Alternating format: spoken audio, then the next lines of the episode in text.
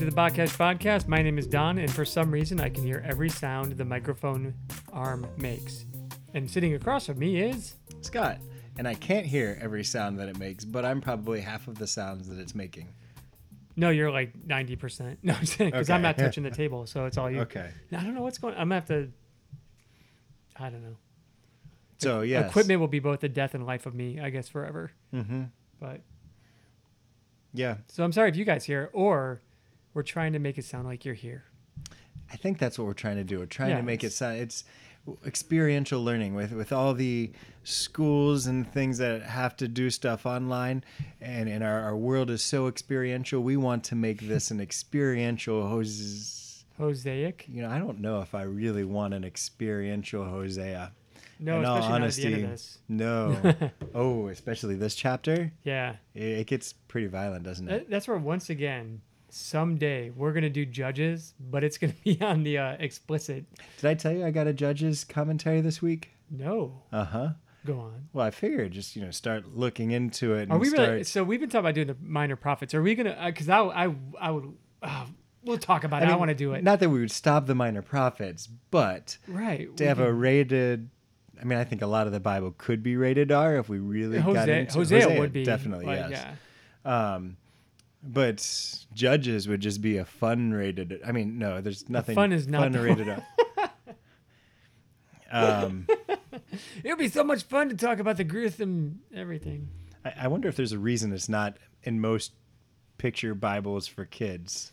You know, like I saw somebody. He had a, a meme, and it was like. When I say I'm looking for a biblical woman, I'm talking about somebody that will put a tent peg through my enemy's head.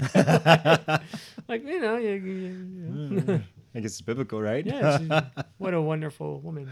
um, so um, yeah, so I, I don't know, but it would be a, an interesting discussion. yeah, we would full out have to. We would probably lose our queen tag, but So we could create like a different name, like a hidden name. Well, we could do it a couple ways. We could do a hidden URL, Mm-hmm. or we could just let it go out explicit. Okay. and like run it co- like one week we could we can talk about the logistics but we could do like the minor prophet on one week and then the uh, judges on the next and just i can put the red text that says hey this is going to be a little bit more you know So we wouldn't fully be a rated R podcast, just our judges one would. right and i don't i don't know i don't know what constitutes it because i don't know if it's language or if it would be like reading judges and describing the carnage within Hmm. so i don't know it's i don't know the rules Wonder what that would be in King James version. worse. King, King James, like, well, I don't know. There's a couple of things they gloss over a little bit, especially in Joshua, I think. So if I said like the the King James version of donkey, Oh, oh, you does that like- all of a sudden become like a, a, a Yeah, that's a rated R whole- post or a No, no, that would be. I. I think that'd be pretty mild because I listen to non-explicit podcasts that like those kind of words. I think it would be any. um I think I think really more like f bombs okay. Or what kill it, and then like graphic content. Um, So then Hosea. I'm gonna look because I got a couple of podcasts on here that So if Hosea was written by or translated by someone else, would some of Gomer's acts in the beginning of Hosea require an F bomb? no. Uh, wait, I don't know what you mean. Uh, I mean, Hosea wasn't necessarily having good relations with others. So I'm looking. I'm looking at a couple of podcasts. Like one of the major ones that was out there that people would know would be Serial, the Serial podcast. Every one of those has an E, and I'm gonna argue that that is because of language. So that means it's explicit. I'm looking at Criminal, and despite graphic subject matter in a lot of these, there is no explicit, and I think it's because they don't have major language. And I'm actually surprised because there's a couple grisly episodes of that podcast. So, uh, 20,000 Hertz is clean. That's a great podcast, by the way. Really, you're gonna have to send me some of those. Yeah, 20,000 Hertz is all about sound. Oh, Like, it's really cool. I'm not, they're not part of us. We're not part of them. We don't have anything to do with them, but they talk about like, um, like where did Baby Shark come from? Uh, the Netflix logo, like this the sound process and making that the Xbox logo. Oh yeah, okay. Um, like the sound that went behind that. Um, I'm just looking at a few. They've got a, quite a few in here. Like uh, they did uh, two parts on um, the guy that did uh, Mel Blanc, who does all the cartoon voices of Bugs Bunny and Uh-huh. the Flintstones and all that. So Yeah. really cool podcast, completely clean. Um, we listen to it on road trips a lot, Okay. and Eli, my second oldest, him and I like listen to it and talk about it a lot. Oh, okay. Really good, family friendly podcast. Wow. Okay. So, Yeah, I no Don't- explicit. listen to many podcasts at all, Uh, but I read. I used to, and then I worked from home. I read a lot on Audible. so as I'm getting ready in the morning. I've done some audiobooks. I listened to The Last Days of Night with my Mhm. wife. Yeah. It's a historical fiction with a lot of facts, but also a lot of like not made up, but fill in the blank that might not have happened. Okay. Um, that was a good one. I enjoyed that. But then I listened to 1984, and I did that while I was driving. And there were a few times I was like, I should just run this car into the wall because that's so depressing. Like I did not get into that. So I've Okay. had hit or miss with audiobooks. Some have been good. Some I'm like, eh. I'd rather not. Yeah, I don't listen to much fiction. Most of what I listen to is act. There's a couple fiction, um, and they're historical fiction. I, I like those. If I'm gonna read fiction, and when I say read, I'm putting in quotes, audible. Audible they read read. to me. Um, but then I'll read like other things that I want to read. If they have it on Audible, I can kind of go on autopilot in the morning, getting ready for work, and it kind of, yeah. I listened to a, a Tim Keller book, Center Church. Mm-hmm. Um, that was a mistake. Oh, is it bad? No, it's more textbookish. Oh, So it just wasn't, and there's a lot of diagrams, a lot of figures, and it was like, oh, I need the book anyway to like. Yeah, I tried an NT Wright book and just wanted to shoot myself in the head. I keep trying to get through it. Because it's NT Wright. Yeah, it's No, just ooh. so I'm like, uh, I can't. I think I have a Romans study from him. Is that him?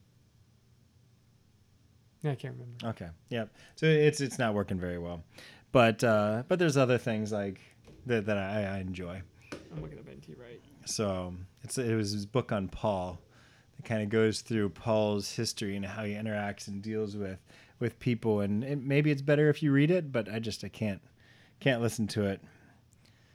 I guess it's just too heady. Yeah, I did the this one. NT Wright, uh, Romans 20 studies for individuals and groups. Okay. My wife and I did that together. It was really good. But yeah, not an audible. But Yeah, that would be a good study um, to do with somebody else. Mm-hmm. Uh, so you got all of our recommendations today, people. Yeah. you got uh, NT Wright, not an audible, but in Romans. You got 20,000 hertz, listen with your family.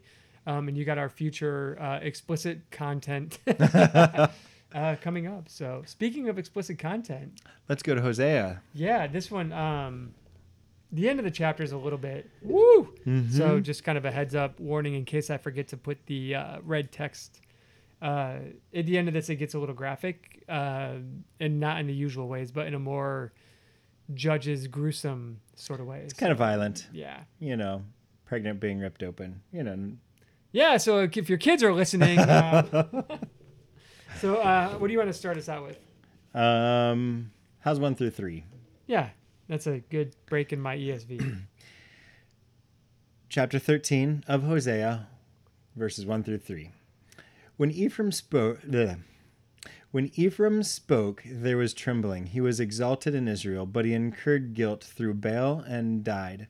And now sin more and more and make more make for themselves metal images, idols skillfully made of their silver, all of them the work of craftsmen. It is said of them, those who who offer human sacrifice kiss calves. Therefore they shall be like the morning mist, or like the dew that goes early away, like the cha- chaff that swirls from the threshing floor, or like smoke from a window. Man, I can't read that. That's a rough one to get Yeah, through, huh? Yeah, that's a, Um. So anyway, what you got? Um, well, the uh, uh, part about incurring guilt through Baal, uh, it seems to go back to, and I thought I wrote the verses down. Uh, I need to fire myself. Um, seems to go back from Jezebel's decree, uh, Mhm. making Baal worship a sanctioned uh, practice, sa- sanctioned religion. What do you want to call it? Uh, and it's interesting that the end of her is absolutely graphic. She's Mhm. basically thrown off a balcony and uh, dogs eat her, and the only thing left was her skull. You, you know, it's like a Oh pretty yeah. Second King something. I thought I wrote down the reference, but um, I don't think I wrote down any reference for that part. but you would think that with such a graphic end of her story that um, Israel would have turned and been like, "Oh man, yeah, that's you know disgusting. Let's follow God." And you know, I don't want eunuchs throwing me off a balcony. But instead, it says, "And now they sin more and more." So it was like they they learn nothing from it. Mhm. They completely turned a blind eye, which will play kind of a role at the end of the chapter uh, when we talk about uh, labor pains. Um, they basically are seeing like different warning signs throughout this chapter, and they don't pay any mind to them. Mm-hmm. Um, as a matter of fact, uh, there's some picturing here that kind of harkens back to the calf in Exodus. Mm-hmm. So we're seeing um, they make for themselves metal images. Uh, some people translate that metal as molten images. So we see kind of the melting down of things to make golden calves, or in this case, silver. So we're seeing a precious metal melted down, and then we have that reference uh, back to kissing the calf. So before it was just like, here's the calf, and some argue that there's probably uh, blood rituals that possibly went around with it, possibly sex cult rituals um, that went around with the calf. And here they're still uh, offer human sacrifice, which is kind of a step further. And now they're basically not just adultery with each other, but now also kissing Mm-hmm. the calf is indicating adultery with the false god itself. So there's there's kind of all these little points back to Exodus in this little section of verses here. Yeah, I kind of had some of the same things uh, when it was talking about kind of that reference to the the idol and the kissing idols and, and that sort of thing. Um, I also have kind of a little bit if we're looking at kind of historically kind of what's going on. Um, we're looking at um, potentially looking at the end of Hosea's ministry.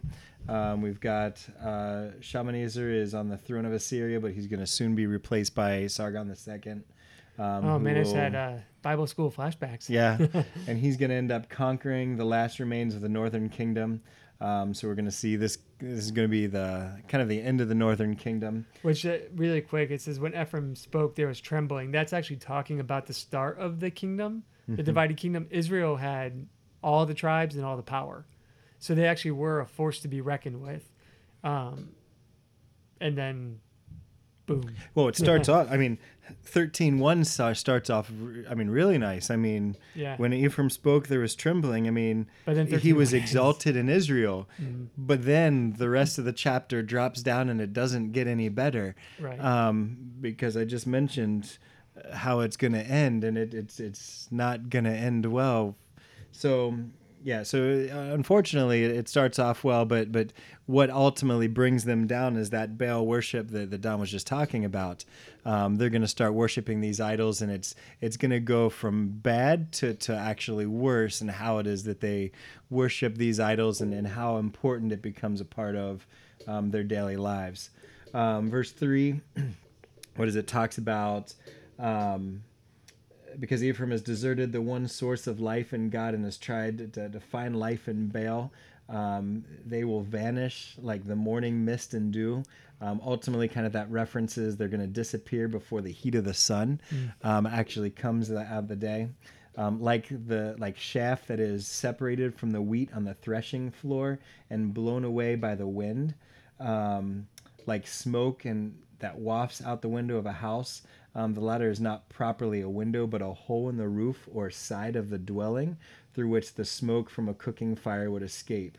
Um, the shaft on the threshing floor um, uses images that would easily bring about pictures, um, scenes from everyday life that, that they, they would be familiar with. Uh, the threshing floor was where farmers would bring their grain to be crushed under the feet of oxen.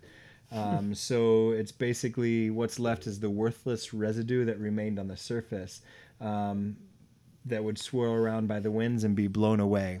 So you're, you're talking about how quick they are. Was it how quick? I, I guess these are just the images of how they've gone from Yeah. top dog to where they're at now. Well, and um, a lot of the prophets will use one or two at a time. Uh, Hosea kind of reminds me of like a maybe like a southern black preacher with his like. Um, you and I have been to a southern black church before, so we have gotten to witness. And I'm not talking about like in Ohio. I'm talking about in a remote island, South Carolina. Like we were two of the three white boys in the church. Like we were way fish out of water. And the church service was what two hours long. Mhm. It was way Not- so much fun. Not Sunday school, not you know Uh-huh. the church service. Um, but the pastor there would get on a roll and he would like kind of reiterate his point over and over, but with different like analogies or different you know examples or whatever. Um, I, I still remember he would be like, "You don't want to be like the kids out on the corner. You don't want to be like the kids sitting on the street, the curb at McDonald's. You don't want to be like." And he would kind of go and go and go. And each time he would kind of like drive that point a little more. And then some guy came up and started playing guitar while he was preaching. And then a drummer came up and he started like every time he would emphasize a point, there would be like a crescendo in the music. Mm-hmm. And like I just hear this in Hosea. Therefore thou shalt be like the ah, morning mist. Boom, you know, like or like the dew, boom, you know, that goes away early, or like the shaft, you know, like and it's mm-hmm. like continues to like it's not like Isaiah who's like, yeah, they're all like grass, they'll fade away. You know, it's like he is building and like the the momentum is getting higher and higher and higher and higher, and then he stops. And he goes to verse four. But I, I the whole time I thought about that preacher down at was that that was a Baptist church, right? I don't remember what kind of churches were. I remember it was fun. Like I couldn't I'm spend sure two we- hours in I'm our pretty sure, church. yeah, I would have been like, like, a, a legit "Woo." Baptist church. yeah, Yeah, it was, it was fun. Um, but I just I just kept thinking of that pastor. I just kept thinking of Hosea, like that pastor preaching who would like build his points, and then like he would continue to emphasize more and more and more. But then he would kind of draw you back down for a mm-hmm. second, and I, I see that in this verse. Yeah. Like Hosea is like like this, like this, like this, like this, mm-hmm. and then he just kind of comes back down, and then he kind of builds. But yeah, it's I guess the main point is like this is repeated by the, this prophet, where a lot of prophets would give you one or two shots, mm-hmm. and then kind of like onto a different prophecy. But Hosea seems to be more of like a passionate in this this section of verses to the point where he's like maybe maybe you don't get it you're like missed. no no no you're like dude. no no no no you're like the shat like he just kind of really builds that point Because straight out of the box, I was sitting there going, "What does that even mean?" But when you start looking at uh, what is it, Elizabeth Achtemeier and the IVP Old Testament commentary, it was starting to really explain. I mean, these were common ideas and common Things you would analogies that they could yeah. actually relate to. Um, kind of like what he was talking about with McDonald's, and and we're like, yeah, okay, yeah he wasn't I, against that, I mcdonald's got he, was, that, he was he was basically talking about idle hands Right, like- right. he's like you don't want to be idle like the kids sitting at the, the at the Mm-hmm. on the street corner you don't want to be like those kids that are just idle loitering around a mcdonald's parking lot like Right. that's what his his so please mcdonald's we are not Oh, yeah. don't sue no i'm just kidding no but yeah that that was his point was like you don't want to be idle you don't want to be passive you don't want to be like purposeless Mm-hmm. is where that pastor was going i cannot believe i still remember that I'm impressed. I have no clue what he Um, was talking about, but I remember at the time I was like, I don't remember what it is now. I probably have no. My my wife always talks about like if I hear a sermon, I can recall it and remember it, and she's like always like. Because we'll go home and like I'll be like she'll be like our pastor Matt Uh-huh. she'll be like yeah Pastor Matt's talking about this, this this this. Oh yeah that's just exactly like if you remember when when Eric or Dan or like one of our other pastors was preaching like yeah so Matt was taking that from like two months ago and he's like tying it back in because we're still in the book of Matthew. So we're going back around or like you know whatever and she's like how do you like I don't know. If you if you preach at me I I can remember. And, and you now talk to me I forget. Don's telling you a story for probably 20-ish years ago. 2002 or 3 right So yeah, yeah I remember a lot of what I hear yeah, I remember a lot of those uh, do you remember the John Wimber tapes yeah, yeah. Oh yeah. uh, I mean I remember I remember listening to those I remember many many points many of his stories And he's talking about tapes. It's not. Yeah, he's going tapes. old school language. He's literally talking about tapes. So, so Scott and I both worked at Vineyard Churches. Uh, if you're familiar with the Vineyard Churches, they are out of California, and John Wimber uh, was the founder. And I don't know, it was like a rite of passage. You had to listen to like a handful of his teaching tapes if you're employed there. I guess. I don't know. I just they just Mm-hmm. Kind of get handed around or whatever. Yeah, I just li- listened to him and I still remember. I remember his jokes, like, Mm-hmm. and I remember like our current church was like very similar. Mm-hmm. Like somebody comes like, "Where's the youth group?" And he's like, "Look around, we are the youth group." And I'm like, so the church that I'm in now, like my wife and I, in our like around 40 years old, are the elders. not not like the biblical office, but like we are older than the majority of the people in our church. Like I think our pastor's like 38 like a ripe old age. You know, our founding pastor's my age. We're Okay. like three months apart or something. But like, the, majority pastor, of people you are must respect younger. your elders. Our, our neighbors down the street from us, um, they're in their mid thirties, but like every time like they have a birthday or they still look like kids. Um, I'm, they go to our church. I'm always like, uh, so are you guys 30 yet? like, have you even hit 30 years old yet? Like, uh, Yeah, when we got new teachers that come in, I was like, oh, he's just, man, he's just a young kid. Oh shoot, I did just say that. oh my gosh. come under my wing, guy who's 20 years younger than me. Like, I was like, I refuse to believe that. So yeah, back sorry, Anyway, back, back to sorry. so yeah, we Yeah. we're now reaching a pitch, and then like Osea is going to kind of bring us down, but then bring us up again. So if, do you want to take four through eight? Yes. So ultimately, um, we went from Israel being on top to how quickly their Baal worship has brought them to uh, a place of near destruction. And as we go, it's not going to look good for them. Yeah, So you said four through eight, through yeah. four through. They're they're the natural breaks in the Text. ESV. So yeah, But I'm the Lord your God from the land of Egypt. You know no God but me, and besides me there is no Savior. It was I who knew you in the wilderness in the land of drought, but when they had grazed, they became full. They were filled, and their heart was lifted up. Therefore they forgot me. hold on. Now, as you listen to Scott read this, here's the same pattern again. We're gonna build back up like the like the preacher. So go on ahead. Um, Seven. Sorry. Ah, thank you. so I am to the I am to them like a lion, like a leopard. I will lurk beside the way. I will fall upon them like a bear robbed of her cubs. I will tear open their breast, and there I will devour them like a lion, as a wild beast would rip them open. So in four through six, we are reminded that God is a faithful God. We are reminded that He brought us out of the wilderness. We are reminded of the type of relationship that we started out with Him. However, that is not how 7 through 8 ends. Yep. We we crescendo again. Yeah. God is their shepherd at the beginning, and now he's their predator. Mm-hmm. And and the whole I mean he goes from savior in verse 4 to ultimately again yeah playing the role of a predator and you, you see being on top to then that time of destruction. And and you see if you followed us on the Deuteronomy podcast um, and I think even in Hosea we are always reminded that God brought us out of the land of Egypt. Um, we are reminded of, of his protection, of his sovereignty over his care um, over Israel throughout all of that. In Deuteronomy, we're reminded that we didn't get there on our own, but eventually we got complacent and gave ourselves credit for it. And I think those very warnings that we see in Deuteronomy are beginning to happen here in Hosea, but also that blessing versus destruction also is, or blessing versus judgment is also happening here as well. Yeah, we're seeing. Um, actually, we kind of get this this theme, uh, and I've I think I've said it many times in here before, but we're definitely seeing where God is, in a sense, really just taking a step backwards and saying, "Fine, what happens happens." And in this case, um,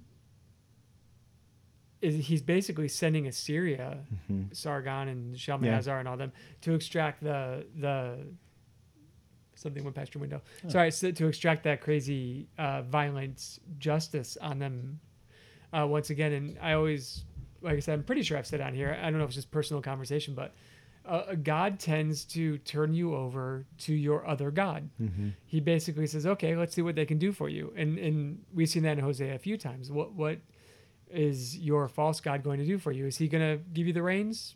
No. Is he going to like let your fields be populated? No. You think that that god of fertility is going to make you fruitful? No. And in here, he's basically saying, I was your shepherd, I was your protector, I was your savior. Without me, there's no such thing. Look what's coming.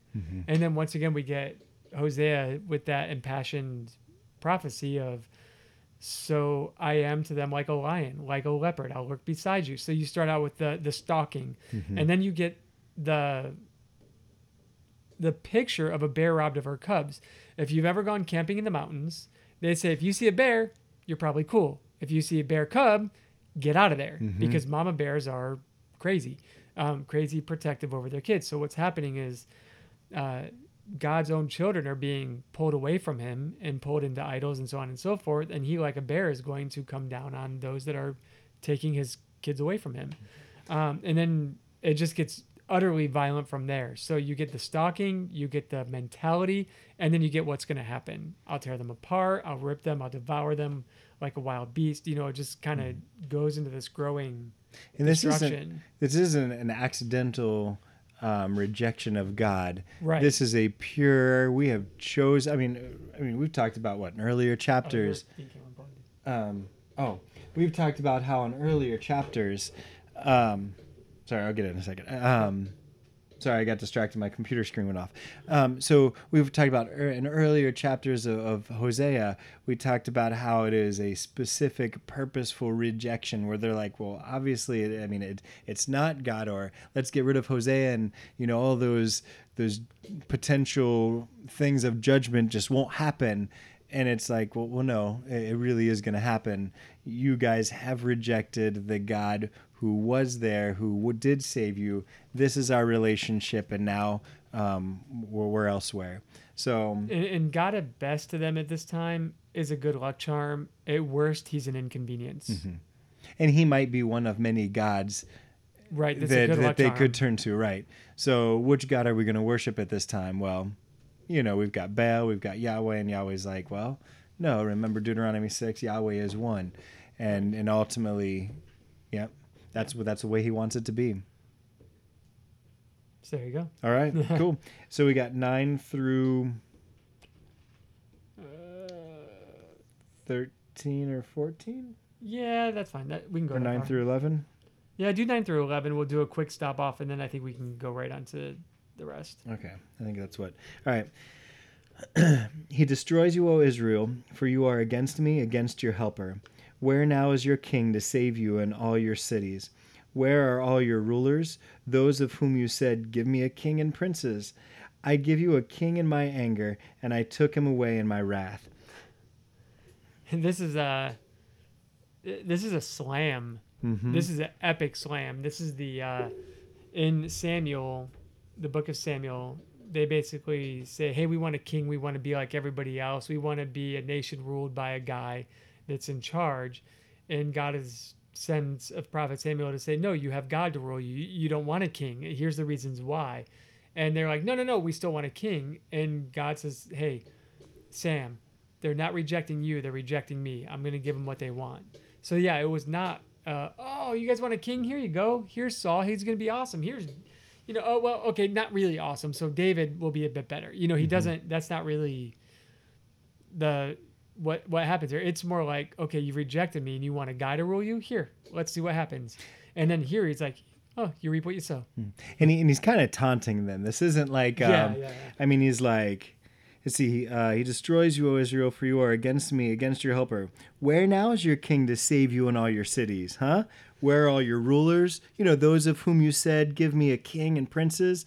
Uh, I gave you a king in my anger, and I took him away in my wrath. Like, this is God taunting him. He's like, you know, this is what you're asking for. Mm-hmm. This is what I gave you. Do you like it? Did you, you know? What I hear is like, where now is your king to save you in all your cities? That's basically like, oh, you thought the kings were the ones that had control over you. You thought they controlled your history, and Mhm. it's like, no, they don't control anything. Not your history, not your present, not your future. Yeah. Yep. It's it's pretty rough. Mm-hmm. So And and the rulers, I mean, really, their rulers, their kings, even their priests. I mean, part of the reason that they're stuck in this situation is because they're not doing their job. They're killing each other. I mean, they're you've got their government, which is a hot mess, and you know, so is their society. And you know, by them not following God's commands, you know, they're reaping the very thing that that they've sowed. yeah. All right, so you want to do twelve and All right. thirteen? 12, 13? This is the tragic portion, part one. Uh, part three. it doesn't get better. Yeah. The iniquity of Ephraim is bound up, his sin is kept in store. The pangs of childbirth come for him, but he is an unwise son, for at the right time he does not present himself at the opening of the womb. So I will say 12 and 13 are hotly debated among scholars. And I got to have a small conversation with a uh, couple of scholars on this. Ooh, I'm So, curious. Okay. Uh, but I will let you go first because I'm not reading your commentary. Right. And my commentary was basically presenting the two major views Okay. as opposed to picking a side. Um, so I want to see what side your commentary chose. all right, let me, because I've got some weird notes here. So I'm like, it's a wait it's a, a, it's a hard to so I Um, looked at the Hebrew and it is a very difficult to uh interpret section. okay, so Well you look at I'm you- not even understanding what I wrote. Um, I'm gonna pull up the give me a second. Yeah, I'm okay. gonna so pull you pulled that up. Um, yeah, I'm trying to look back at my own notes, and I'm like, again, I did not do a good job in chapter 13 with some of my with some of my notes. Um, let's see. So weird to have downtime. So basically, I will say really quick the first in 12, it says, The iniquity of Ephraim is bound up, his sin is kept in store. Um, the views on that are typically that the sin is probably recorded, um, sort of like a legal ledger or document, and the payment has to be made. Um, that was the predominant view of that. Others say or wonder if basically the sins of Ephraim have been bound up, but now they're spilling over and something has to be done about it. Okay. So those are the two views on that verse. That that one's not in as much question, and I think both of those views could be fine. Yeah. It's 13 that's nuts. So okay, so here's what I got. Um, so I'm gonna read specifically what I took from the commentary, and not use my own words. Um, And that's what we're here for. this is Elizabeth Achtemeier.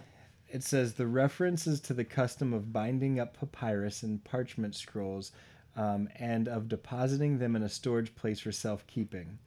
Um, and then she referenced Isaiah eight sixteen. Um, she says, Thus have Ephraim's sins against the Lord been recorded, bound up and stored. The passage of time cannot erase them or cause God to forget them. Um, further circumstances cannot mitigate their deserved punishment. Um, so it's like a like a child um, trying to do the right thing, but but now wanting to stay out of trouble. Um, and ultimately, the the wages of sin is for Ephraim uh, is is death. Um, verse 13 um, Ephraim, therefore, is like an unwise son, um, basically, who should have been born into life, but who instead refuses to present himself at the opening of the womb and who dies as a result. Um, God wanted to give the people life, but they have chosen death. The figure of speech with its picture of a child who refuses to traverse the birth canal is a stunning portrayal of the obstinacy of the Israelites. So that's kind of the route that she took. And I see why I used her words exactly in here because I'm like, okay, I, I, that makes more sense when she writes it, but how to put that, combine those thoughts, I, I wasn't quite sure how. So, what, what do you have either on its own or in regard to what Elizabeth had to say? So the verse, I'll, I'll just read it. The pangs of childbirth come for him, but he is an unwise son. For at the right time, he does not present himself at the opening of the womb. The initial parts in the Hebrew, the pangs of childbirth come for him, in some manuscripts, basically reads, Upon him shall come the sor- sorrows of childbirth. That leads some scholars to hearken back to Hosea 9 when they mm-hmm. talk about Israel being a prostitute. The connotation there is that Israel was like a female acting the prostitute. So it's taking a male and saying they're acting as the female role. So that leads some scholars to wonder if Israel in this verse is taking on the female role of giving birth, but will be stuck in eternal anguish. And then as the verse goes into the second part, he is an unwise son. For at the right time he does not present himself at the opening of the womb. So the first part, so in this verse, Israel is playing two roles. One, they are the mother that will be in eternal anguish. Okay. Two, they will be the child that does not come out when labor starts, thus leading to the child's death. Got it. So there will be eternal torment and pain and death. That's one reading. The scholars that I talked to also split a little bit. Um, one of them said, Yeah, I'm reading the Hebrew the same way you are, uh, with upon him shall come the sorrows of childbirth. The other scholar said, I disagree. And that's, and he said, he did tell me, he said, I'm 70% sure this is what this means. so, um, he's, he's not discounting it completely, but, um, he said that the, it would be better that, um, it was, the word upon is not used that often in the Old Testament. It is used nine times in the ESV, but eight of the instances of the word upon are completely different wording than what we have here. Okay. So to translate it the same might be wrong. He said it would be better to translate it labor pains of birth will come to him. Um, and he said contextually that'd be for at the right time he does not present himself at the opening of the womb would basically say the labor pains are coming but they're not like he's not responding to them would be a better way to put that Right. um, and then he also said that he looked at the Greek LXX, which Old Testament goes from Hebrew translated into Greek. Uh huh. Um, he said that, that that translation says the birth pains as giving birth will come to him would be the Greek translation. So that kind of takes away that feminine portrayal put onto Israel. He said, however, it's not like like while it's not as poetic from that transmorphing from that one role to the other. And I'm Uh-huh. sorry if you guys are getting lost or bored. I'll try and sum this up better. Um, he says, uh, I, I asked him, I said, so the woman birthing here is not Israel with your reading. Is that correct? He said, correct. It is a woman in labor. Birth pains is a common metaphor for the woes of the current world, which we know. Okay. Um, and Israel is the son refusing to budge. The conclusion of the metaphor is heavily implied. This is an unwise move. Why? Because the end result will be death. What's the end result of ignoring Yahweh? Death. okay. So the two prominent views are either A, Israel is going through labor pains and is going to have a painful, torturous existence. Okay. But Israel is also the unwise son that refuses to be born during labor. The other prominent view is that God or the world is showing them you need to do what's right because the labor pains are here, and Israel being stubborn and saying no. The end result is the same death of the baby, Okay. death of Israel. Because verse 14 talks a lot about death. Right. Oh, so yeah, I didn't did. know if like you're talking about in context if that makes a difference as to how he translated it or No, it's the the imagery becomes different Okay. depending on who you. What I think that the imagery of of writing, if you're to write something where something transmorphs from one character to the other, but they're in the same situation, Mhm. is amazing. Like to wrap my head around that is actually kind of a cool literary device. right. However, it's no less cool the other way that like the circumstances are the woman in labor or God is sending the signals that the baby is to be born and it's not being wise Right. and not juxtaposing that onto Israel. Okay. It's I know it sounds really complicated, but I guess this is what scholars argue about because of that subtle difference in the translation and what it could mean.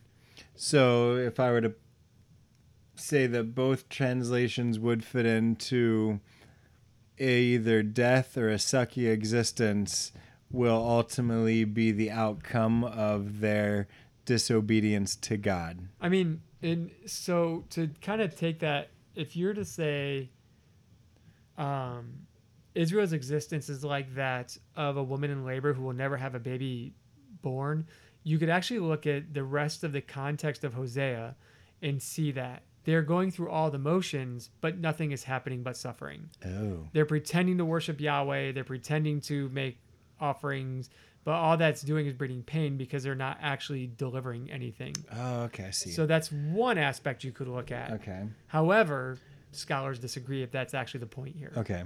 The other half believes that God is telling them what they need to do to have a birth, Okay. to be fruitful, to be presented, to be born, to be, you know, right. healthy, and they're ignoring it, and that is just going to cause death. Okay. So it depends. Um, So I appreciate what the, the my friend his name is Jim. I appreciate what he said. I think he he really looked into it. He's he's super smart guy, mhm. and I I would tend to say if he's seventy percent sure that's what it means, I would give him a strong vote. okay. But I'm not ready to discount the other one yet because I think it portrays an amazingly poignant picture. Disobedience to God is bad. Really, really, really bad. Yeah. And both of those pictures don't sound enjoyable by any means. No.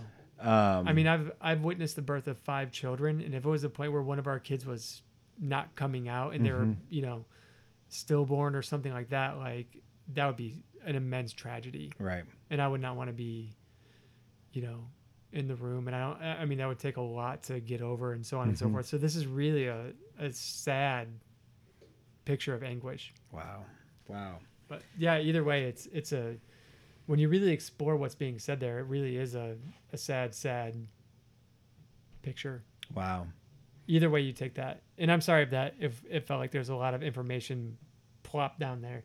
I just like the commentary I was reading presented those two views. Mm-hmm. If I was reading this at face value in the English, the pains of childbirth come for him, but he's an unwise son. Huh. Well, Like- some- you know, it's like the pains of Mhm. childbirth come for him. That sounds like it's happening to him, but a baby also doesn't birth itself. A baby is pushed out. It's not. Mhm. Everyone's like, well, when that baby decides to come, the baby doesn't decide to come. The Mhm. body decides to push it out. So yeah, it's and and it's hard um, because when when you're talking translations, uh, these are English is a translation. A lot of times, Mhm. I feel like we as as Americans, we look at every other thing as as lesser than than we are. And I think in this picture, it's kind of the opposite way around. The English version is not the best version. Oh, we've been Um, saying that through Hosea right. in general. and and so we are getting a translation of it um, and a lot of times you don't have i mean a lot of times in bibles you don't have notes to say that these are multiple translations of how it goes um, and neither of us are scholars so sometimes when we're reading specifically or highly utilizing our commentaries as a crutch it's because we're not scholars and, and we don't know the original language it was written in um, so we're relying on interpretations and, and multiple people to help guide us through that.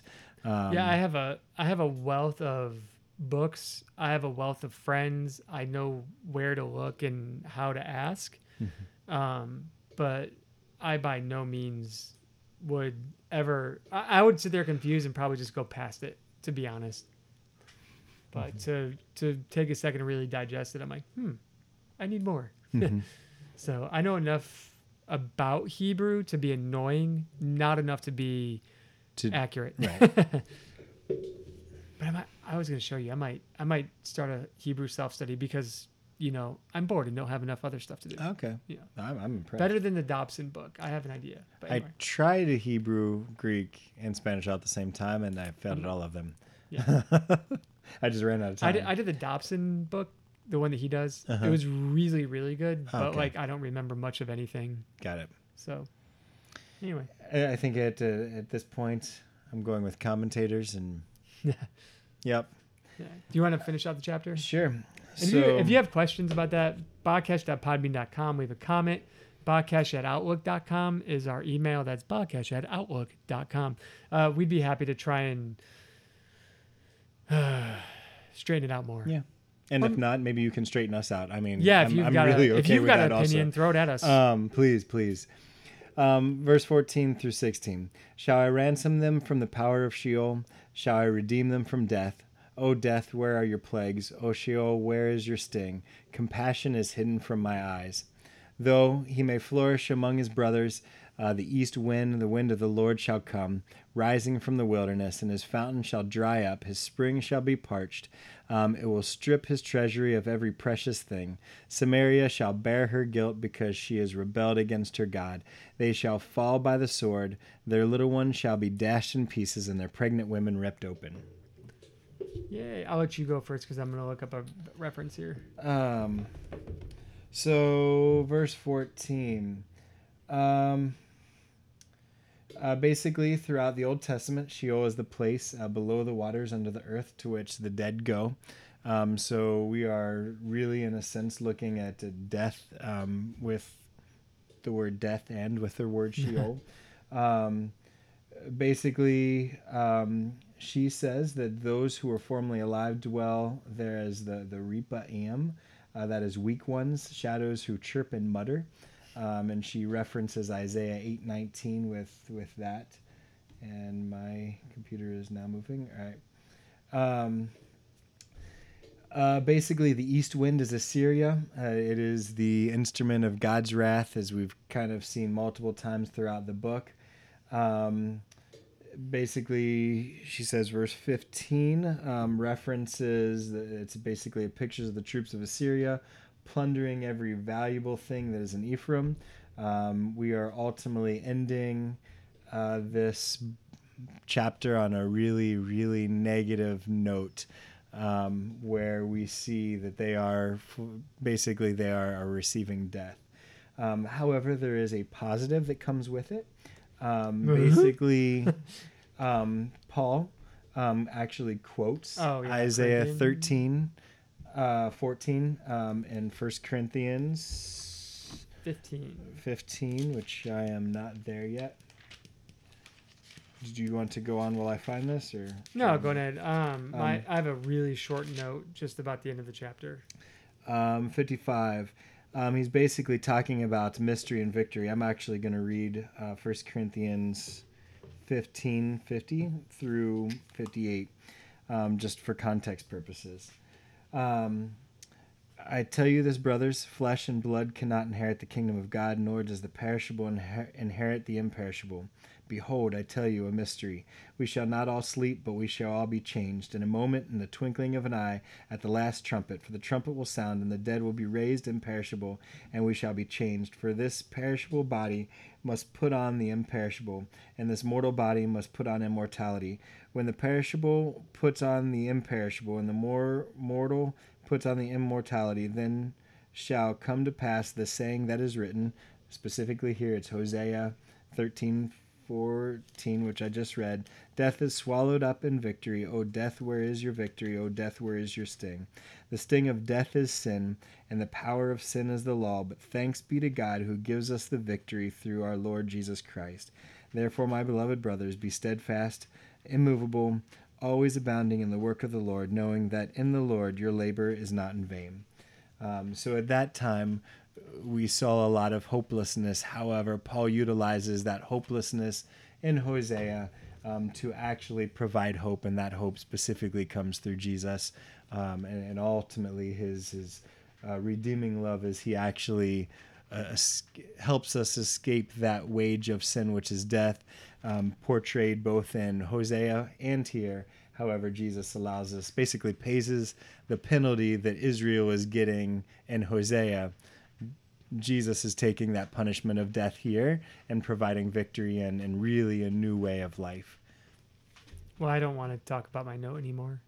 I'm sorry. Because my I'll take us back negative. Oh. so that's cool. It's good. So Hosea ends on a bad note. However, Paul, lots and lots of years in the future. Um, uh, it, it, makes it makes sense because it's almost like uh, the question is asked and Paul provides an answer. Mm-hmm. Death, where is you know, your plague, where's your sting? Oh, let me tell you, it's through Christ. right. Um, okay, fine. My last note. Uh, uh, the pregnant women ripped open. Oh yeah. Uh, it's an insight into how brutal the ancient Near East warfare was. Uh, First Kings 15, 16 uh, kind of gives an inside story on it. Um, it's something that actually had happened, um, and it's pretty terrifying. Oh. So Just wanted to throw that out there. But if you want to read it, Second Kings 15, 16 uh, kind of tells you a little bit about warfare at that time. Man, you should have gotten yours before mine. Yeah, I don't want to Yeah. end on that. No, I want to end on positive. What's what's the next chapter have? Um, Return, O Israel, to the Lord your God, for you have stumbled in your iniquity.